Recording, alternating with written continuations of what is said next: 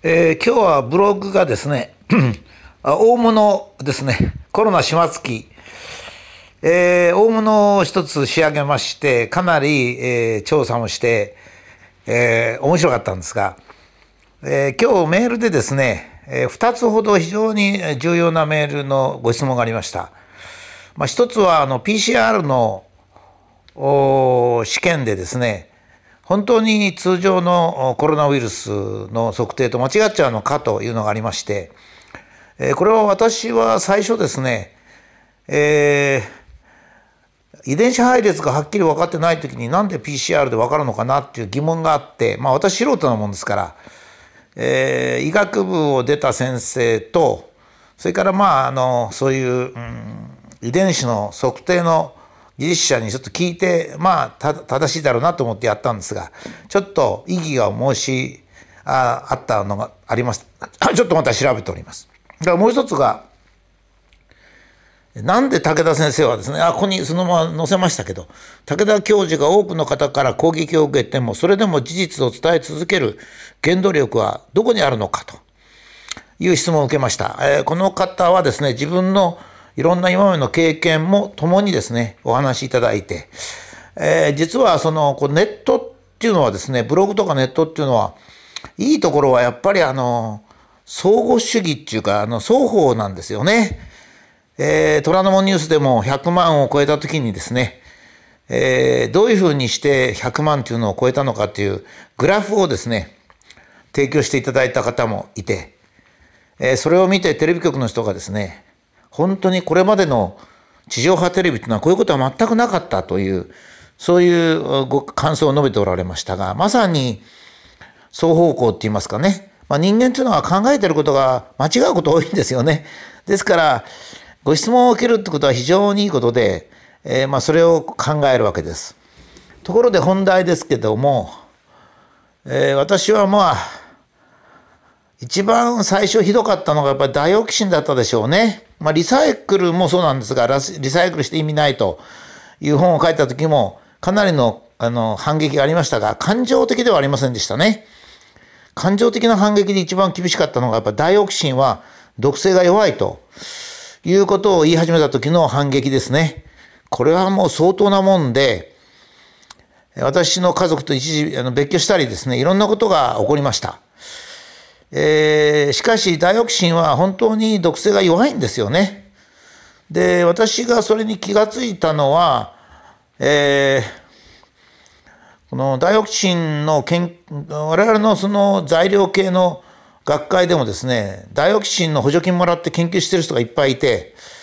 私もそういうことをやんなきゃいけないかなと思ってダイオキシンの本を読んだんですね。その当時のベストセラーの本を読んだら、実はデータがないってことに気がついたんですよ。で、一生懸命調べたらデータがない。その頃1995年ぐらいでしたが、1972年からに毒性が発見されて、まあ、動物については毒性はあるんですけど、人間に対する毒性データがなかったんですね。私は見つからなかった、少なくとも。それから時期的にも1972年に毒性が発見されて、主に慢性毒性が問題だったんで、慢性毒性はですね、やっぱり10年ぐらいだとちょっと難しいんですね。ですから1995年ぐらいにはまだ慢性毒性は十分に出てないのは、それはしょうがなかったわけですね。急性毒性は大してありませんでした。急性毒性のデータはみんなインチキでしたね。よくあの頃ウクライナの大統領選挙かなんかのものとか、そういう急性毒性系の報道ってのは結構ありましたが、みんなこれは嘘でした。で、慢性毒性系のデータが出てきたのは1999年から2001年にかけての2年間でかなりのデータが出てきまして、それをずっと読んだら、これはダイオキシンは猛毒ではないなというふうに思いました。多くの人はダイオキシンという化合物の名前がちょっと毒々しいんでですね、ただ我々化学を知ってる人はオキシンというのは酸素ですからね。ですから、まあ硫黄とか窒素なんかに比べればですね、あとかリンとかですね、こういったものは猛毒になることがあるんですが、まあオキシム、酸素が含んでて猛毒になるのかなと、まあ塩素もありましたからなかなか複雑ではあるんですが、まあそういう感じを持っておりました。まあ頑張りましたね、これも。今ではもうダイオキシンの病気っていうのは、2004年にテレビ報道がダイオキシンの毒をやめたとともに亡くなりました。その点では現在のコロナウイルスと同じようにテレビが作った病気だったんですね。毒物だったわけです。非常にテレビはその分だけの損害賠償をしなきゃいけないのをしなかったですね。まあ、久米宏さんのニュースステーションなんかもものすごい大きな社会に損失を与えたもんでありますが、その罪というのをテレビ朝日もニュースステーションも久米宏さんも償ってないような気がいたします。誤報は何でも構わないという姿勢ですね。それからまあ次は北極の氷ですね。これは温暖化して、北極の氷が溶けると、海水面が上がると。まあ一時はもう東京5メートルぐらい上がるとかですね、朝日新聞を中心にしてもガンガン書きまくって、それでツバルが沈むとかですね、全部嘘ですけど、最近ではベネツィアですね。ベネツィアってのはもともとアフリカの方のからの南風でですね、海水面は1メートル半ぐらい上がるのは普通なんですよ。それを知っていながら、そのテレビ放送するっていうですね、まあ、悪どい地上波の犯罪によって、僕は犯罪だと思いますけどね、犯罪によって起こったことで、しかも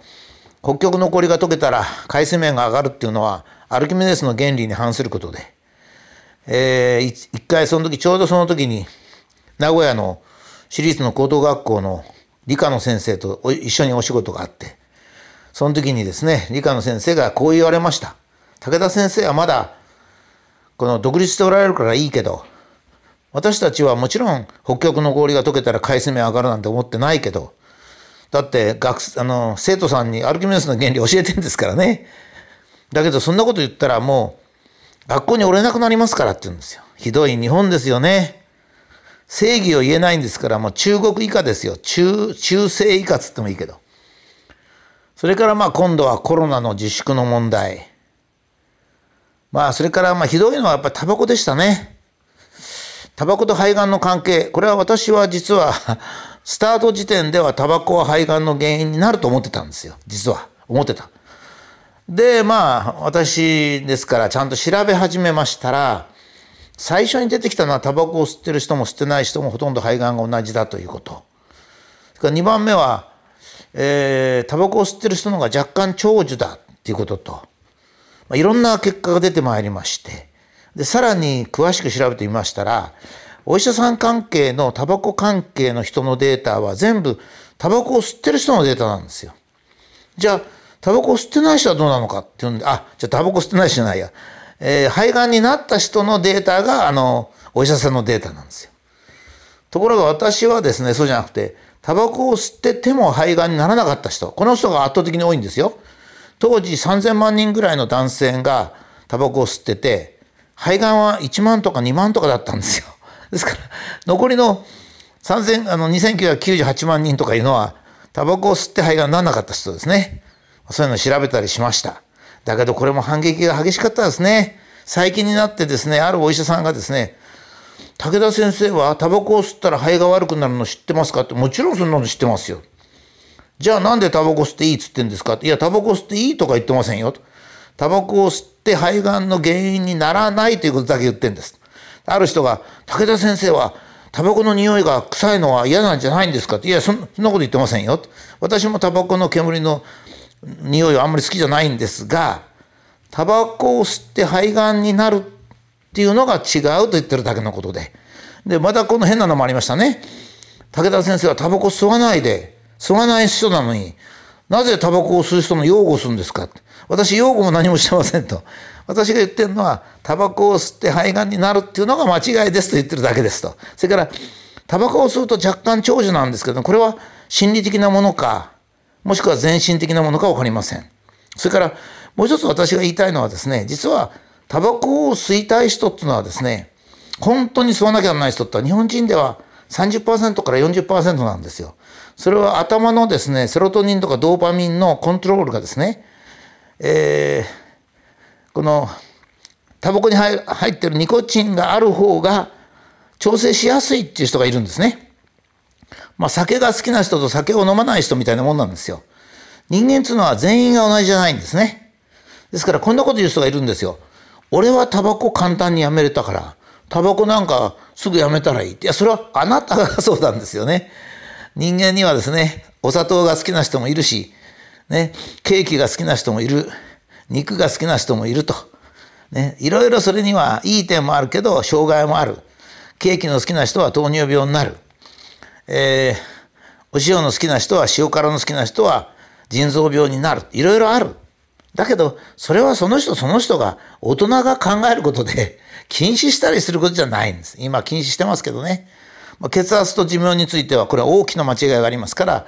これからきちっと指摘していきたいと思っております。しかし、私はですね、違うんですよ。私はですね、まず自分が正直じゃなきゃいけないと思ってるわけです。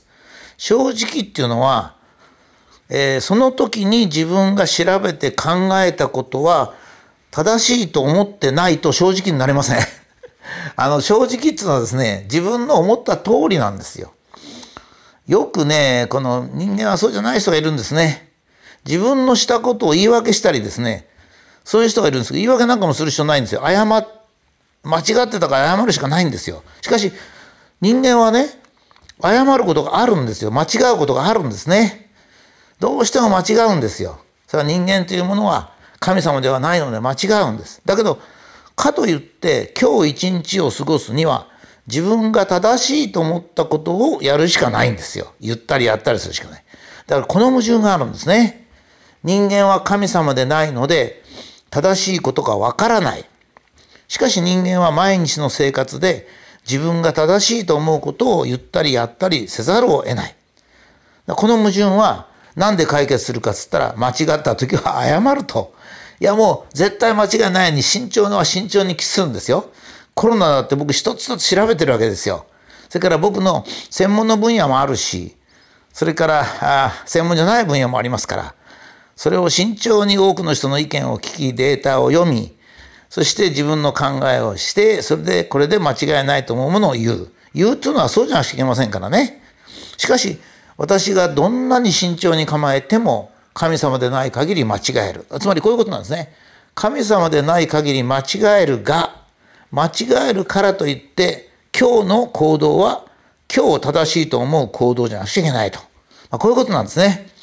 この根本的矛盾を人間は抱えながら人生を送っていくというのが私の考えなんです。ですから、私は科学者ですけど、科学者にはどうしても宗教がいります。なぜかっていうとですね、私の考えは現在正しいと思うことが言えるかもしれません。しかし、それは1万年経ったら必ず間違ってます。じゃあ1万年経ったら必ず間違ってるから、現在の正しいことを行動できないかと、それはやっぱり正しい行動をしなきゃいけないんですよね。僕はそれの一番いつも言うのは、紫式部、平安時代の紫式部に飛行機を見せたら、紫式部は天狗と言うだろうと。飛行機なんていうものがありませんからね、その当時。それから紫式部に携帯電話を渡して、これで光源氏に電話したらと、光源氏って物語の中の人ですが、言ったらですね、紫式部は、あなた何か悪魔とか鬼とか言うんじゃないか。つまり、その当時はテレビもないんですから。電気がまず発見されてないんですからね。電気が発見されたのは18世紀ですからね。ですから紫式部は電気知らない。テレビ知らない。それで携帯電話わかるはずない。それは気持ち悪いと思うしかない。悪魔の仕業と思うしかない。日本ですから悪魔じゃなくて鬼なんでしょうけど、そういうふうに思わざるを得ない。ということは、今からたった1000年前ですよ。1000年前に飛行機も間違ってしまう。それから携帯電話も間違ってしまうわけですね。だから人間というのは常に間違ってるんですけど、そうは言っても人間は現在正しいと思うことを言ったりやったりせざるを得ないわけですね。だから私はですね、どんなに叩かれても頑張ります。頑張りますっていうか、それしかやりようがないっていうことなんですね。ただ宗教があってくれれば、お釈迦様とかイエス・キリスト様とかね、マホメット・ムハンマド様が直感とか、その鋭い頭脳でおそらくはこれが正しいだろうってことを言ってくれるので、まあそっちはそれでいきましょうっていうことなんですね。ただ人間は一歩一歩階段を上っていかなきゃいけないから、私は科学者として一歩一歩階段を上っていきます。上っていくしかないんで上っていきますと。しかし私が正しいと考えていることはおそらく間違っていますと、まあいうことなんですね。まあこの前ちょっとどっかでお話しました、このブログでも話したかもしれませんが、昔は地球が平らだと思っていた。それも本当にそう思ってたんですよね。だから毎日東から昇る太陽は西に沈む。次の日、西に沈んだ太陽はもう土に帰ってて、朝新しく東の土から太陽ができる。ああそうかとみんなが思った。そういう状態に今自分がいるんですね。ただ私はですね、リサイクルにしてもダイオキシンにしても北極の氷にしてもツバルが沈むことにしてもですね、まあ、そこら辺過去のことは全部、まあ、ある意味で現在は正しいですよ。その頃僕をものすごく罵倒した人たちは今どういう気持ちでいるのかなと思いましたね。その私をものすごく罵倒した人たちっていうのはよく考えたわけじゃないんですよね。世の中がそう言ってるからそうしてるという考え方なんですね。まあそれも一つの考え方ではありますが、ものすごく私を罵倒し家から追い出したような人もいるんですよ。まあ、その人たちは今どうしてんのかなと時々思ったりはします。それは人間ですから。私もですね、あの人ね、ものすごく僕のことをものすごいやったけど本当に今どういう心境におられるのか。もしこのブログをお聞きになってたらですね、メールかなんかでその頃罵倒したのが事実違っていたということに対してどういう気持ちでおられるのか。それも私はちょっと聞いてみたいという感じはしております。